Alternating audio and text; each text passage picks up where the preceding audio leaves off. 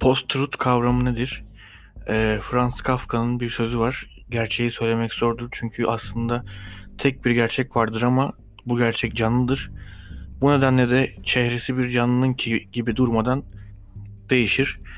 Post-truth kav- kavramı Türkiye, e, Türkçe'ye hakikat sonrası, hakikat ötesi anlamında çevrilmiş olup bu tanımlamalar post-truth kavramını tam olarak yansıtmamaktadır. Post-truth nesnel bir gerçeklik karşısında halk kitlelerinin kişisel, duygusal ve çeşitli çıkarların ağırlık kazanması ile nesnel gerçekliğin silikleştirilmesi ve kamuoyunu etkilemesi olarak tanımlanır.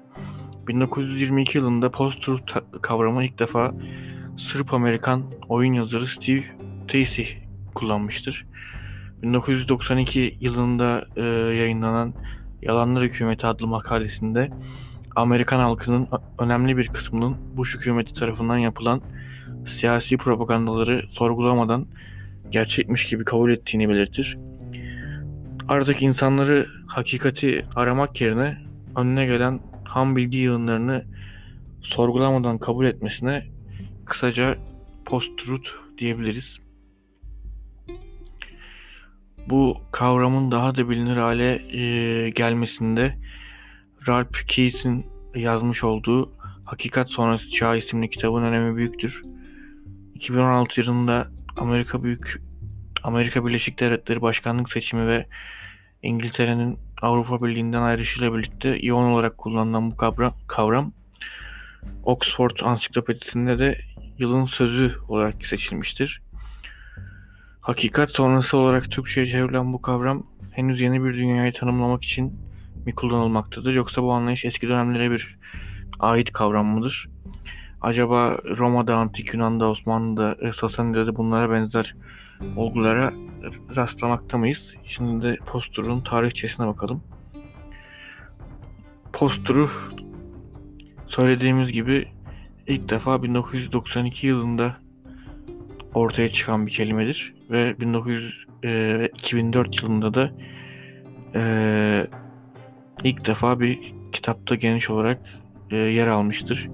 Bir olay ya da vakadan sonra gerçekleşen anlamında değil, önüne geldiği kavramın artık önemsiz ve gereksiz olan bir zaman manasında kullanılan bir kelimedir. Ee, bu kelime daha çok siyasiler için ön plana çıkmış olmakla birlikte artık siyaseti de aşmıştır. Günümüzde e, bilginin baş döndürücü bir hızla bireylere ulaşması ve her kişinin istediği gibi herhangi bir engel olmadan blog, sosyal medya oluşturarak yazabilmesi bu post-truth kavramını iyice arttırmıştır. Şöyle ki eğer araştırmacıysanız yazmak ol, yazmakta olduğunuz bilimsel makale ancak e, belirli bir akademik çer- çerçevelerce okunacaktır. Ancak bir amatör veya komplo teorisyeniyseniz YouTube aracılığıyla veya başka bir sosyal platform aracılığıyla üretilmiş olan çeşitli yalanları, safsataları milyonlarca internet kullanıcısına rahatlıkla ulaştırabilirsiniz. Ee, herhangi, herhangi bir ideolojiye bağlıysanız karşıt görüşlerin olduğu platformdan uzak duruyor. Hatta onların sözlerini tahammül bile edemiyorsunuz. Takip etmiş olduğunuz sayfaları Google'ın akıllı özellikleriyle kaydedecek ve size hep beğenmiş olduğunuz görüşlerinizi karşıya çıkaracaktır. Burada gerçek önemli değil. Önemli olan kişisel çıkar ve menfaatlerin e, kişilerin isteklerine cevap verir hale e, gelmesidir. Yani e, sonuç olarak e, Jean Baudrillard artık simülasyon çağında yaşadığımızı savunan bilim, bilim adamı ve kitle iletişim araçları tarafından kontrol edilen bir toplum olduğumuzu söylemekte. Anlatılan gerçeğin üstü örtülerek ve e,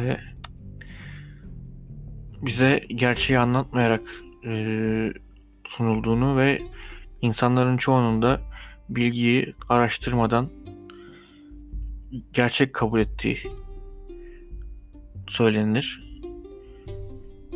Mesela Amerikan ordusunun e, Irak Savaşı'nda 1 milyon insanın ölümü e, göz ardı edilerek e, güçlü Amerikan askerinin milyar dolarlık askeri ekipmanları medyada bolca yer almıştır. Yani ölümden çok güç öne çıkarılmış ve algı olguyu aşmıştır. Genel olarak da bu algının olguyu aştığı durumlar post olarak ifade edilmektedir.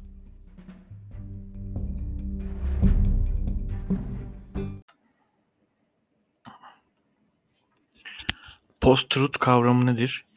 E, Franz Kafka'nın bir sözü var. Gerçeği söylemek zordur çünkü aslında tek bir gerçek vardır ama bu gerçek canlıdır.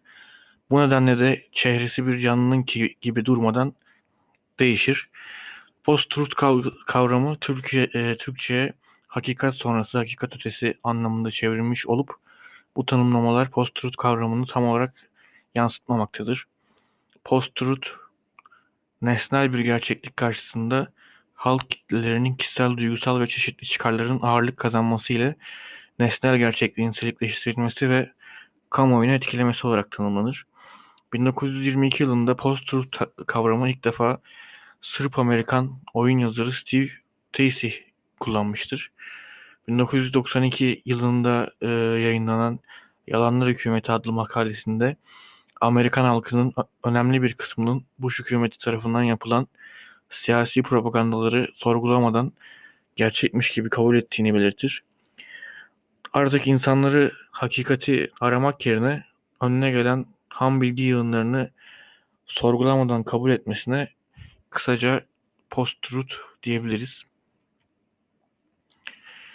Bu kavramın daha da bilinir hale e, gelmesinde Ralph Keys'in yazmış olduğu Hakikat Sonrası Çağ isimli kitabın önemi büyüktür. 2016 yılında Amerika Büyük Amerika Birleşik Devletleri Başkanlık seçimi ve İngiltere'nin Avrupa Birliği'nden ayrışıyla birlikte yoğun olarak kullanılan bu kavram, kavram Oxford Ansiklopedisinde de yılın sözü olarak seçilmiştir. Hakikat sonrası olarak Türkçe'ye çevrilen bu kavram henüz yeni bir dünyayı tanımlamak için mi kullanılmaktadır yoksa bu anlayış eski dönemlere bir ait kavram mıdır? Acaba Roma'da, Antik Yunan'da, Osmanlı'da, Sasani'de de bunlara benzer olgulara rastlamakta mıyız? Şimdi de Postur'un tarihçesine bakalım. Postur'u söylediğimiz gibi ilk defa 1992 yılında ortaya çıkan bir kelimedir ve 1900 e, 2004 yılında da e, ilk defa bir kitapta geniş olarak e, yer almıştır. Bir olay ya da vakadan sonra gerçekleşen anlamında değil, önüne geldiği kavramın artık önemsiz ve gereksiz olan bir zaman manasında kullanılan bir kelimedir. Ee, bu kelime daha çok siyasiler için ön plana çıkmış olmakla birlikte artık siyaseti de aşmıştır.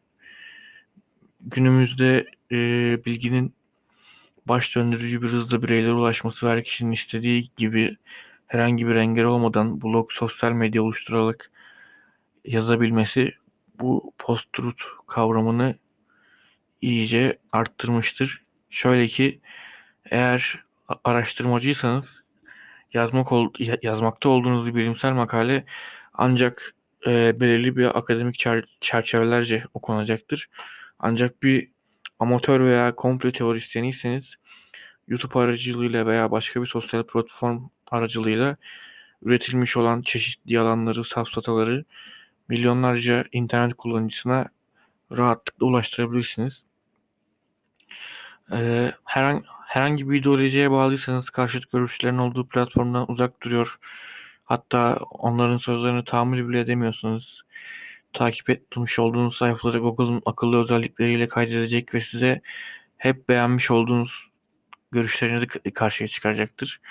Burada gerçek önemli değil. Önemli olan kişisel çıkar ve menfaatlerin e, kişilerin isteklerine cevap verir hale e, gelmesidir.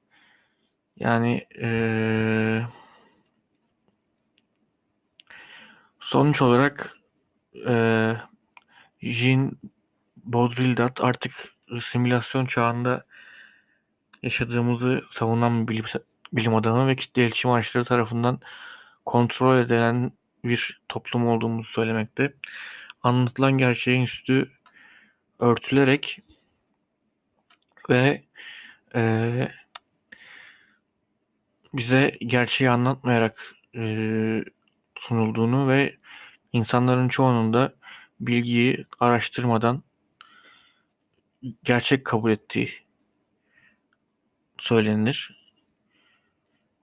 Mesela Amerikan ordusunun e, Irak Savaşı'nda 1 milyon insanın ölümü ve göz ardı edilerek e, güçlü Amerikan askerinin milyar dolarlık askeri ekipmanları medyada bolca yer almıştır. Yani ölümden çok güç öne çıkarılmış ve algı olguyu aşmıştır. Genel olarak da bu algının olguyu aştığı durumlar post olarak ifade edilmektedir.